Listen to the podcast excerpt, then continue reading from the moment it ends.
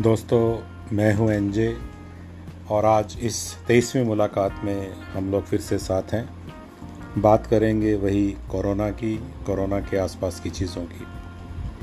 अभी हम देख रहे हैं कि लॉकडाउन थोड़ा सा रिलैक्स हुआ और रिलैक्स होते हुए, थोड़े से केस बढ़ते हुए दिखे तो एक आपस में एक दूसरे को ब्लेम करने की बातें होने लगी।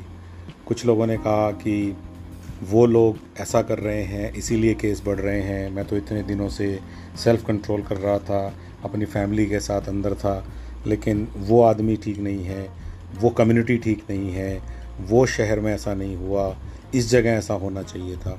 यानी कि कहीं ना कहीं हम बक पासिंग कर रहे हैं और ये कहने की कोशिश कर रहे हैं कि प्रॉब्लम कहीं ना कहीं लोगों के साथ है इधर उधर है।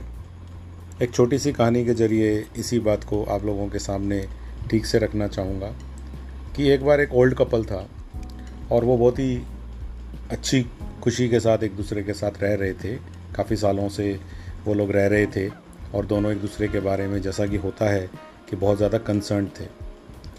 एक दिन पति को लगा कि शायद मेरी पत्नी को उतना अच्छे से नहीं सुन रहा है, जितना वो अच्छे से सुन लिया करती थी। उसे हियरिंग एड की ज़रूरत है, यानी कि उसे कोई सुनने की मशीन लगानी पड़ेगी।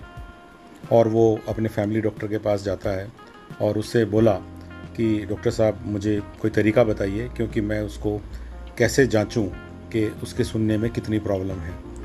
डॉक्टर ने कहा कि, डेफिनेटली मुझे भी देखना पड़ेगा कि उसे किस तरह की मशीन लगानी है। उसकी रिक्वायरमेंट का एस्टिमेट लगाने के लिए एक छोटा सा टेस्ट मैं आपको देता हूँ, आप कर लीजिए।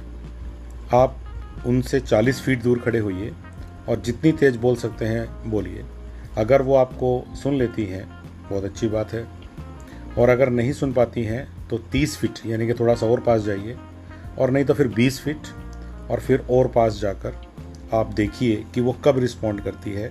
यानी कि 40 फीट से शुरू करिए, फिर दूरी घटाते जाइए और अंत में देखिए कि कितने फीट पर आकर वो आपको सही प्रकार से नॉर्मल रिस्पॉन्स देती है। उसने कहा, ठीक है डॉक्टर साहब। वो अपने घर गया। बाई चांस उसकी पत्नी किचन में डिनर पका रही थी। उसने कहा कि बहुत अच्छा मौका है, मैं डॉक्टर साहब का आइडिया ट्राई कर लेता हूँ। और वो लगभग चालीस फीट के करीब दूर खड़ा ही था अपनी वाइफ से और उसने पूछा, आज डिनर के लिए क्या पकाया है? और उसने रिस्पॉन्स का इंतज़ार किया जो उसे नहीं मिला। अब वो थोड़ा और पास गया और उसने पूछा, डियर, डिनर के लिए क्या है? उसे अब भी कोई रिस्पॉन्स नहीं मिला। अब वो बीस फीट दूर था उसने तीसरी बार सेम क्वेश्चन रिपीट किया कि मुझे अब की बार रिस्पॉन्स मिलेगा, लेकिन इस बार भी उसे कोई रिस्पॉन्स सुनाई नहीं दिया। और फिर वो दस फीट दूर खड़ा हुआ और फिर से डिनर के बारे में पूछा और फिर उसी तरह से कोई रिस्पॉन्स नहीं मिला और उसे बहुत दुख हो रहा था, बहुत कंसर्न बहुत पीटी फील हो रहा था उसे अपनी वाइफ की हीरिंग के बारे में। और अब वो बिल्कुल अपनी पत्नी के पास जाकर खड़ा हो गया और उसने कहा honey what is there for dinner और अब देखिए क्या होता है वाइफ ज़ोर से चिल्लाई कि, जॉन, ये पांचवी बार तुम मुझसे पूछ रहे हो और मैं तुम्हें बता रही हूँ कि आज मैंने दाल बनाई है।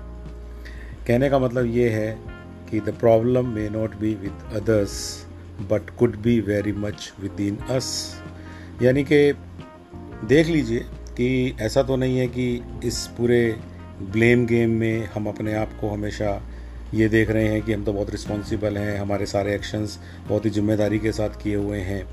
और ये समय वैसे भी इस तरह का नहीं है कि हम अपने आप को लोगों से अलग करके सोचें। यहाँ पर एक आदमी का इंटरेस्ट बहुत अच्छी तरह से दूसरे आदमी के साथ, एक परिवार का इंटरेस्ट दूसरे परिवार के साथ, एक मोहल्ले, एक कॉलोनी का इंटरेस्ट दूसरी कॉलोनीज़ के साथ और एक शहर का दूसरे शहर के साथ और एक स्टेट का दूसरे स्टेट के साथ जुड़ा हुआ है। अगर कहीं भी कोरोना के टाइम में कोई भी इरिस्पॉन्सिबली बिहेव करेगा और नियमों को फॉलो नहीं करेगा तो वो गलती केवल एक इंसान को नहीं, बल्कि बहुत बड़ी पॉपुलेशन को भारी पड़ सकती है, जैसा कि हमने देखा है।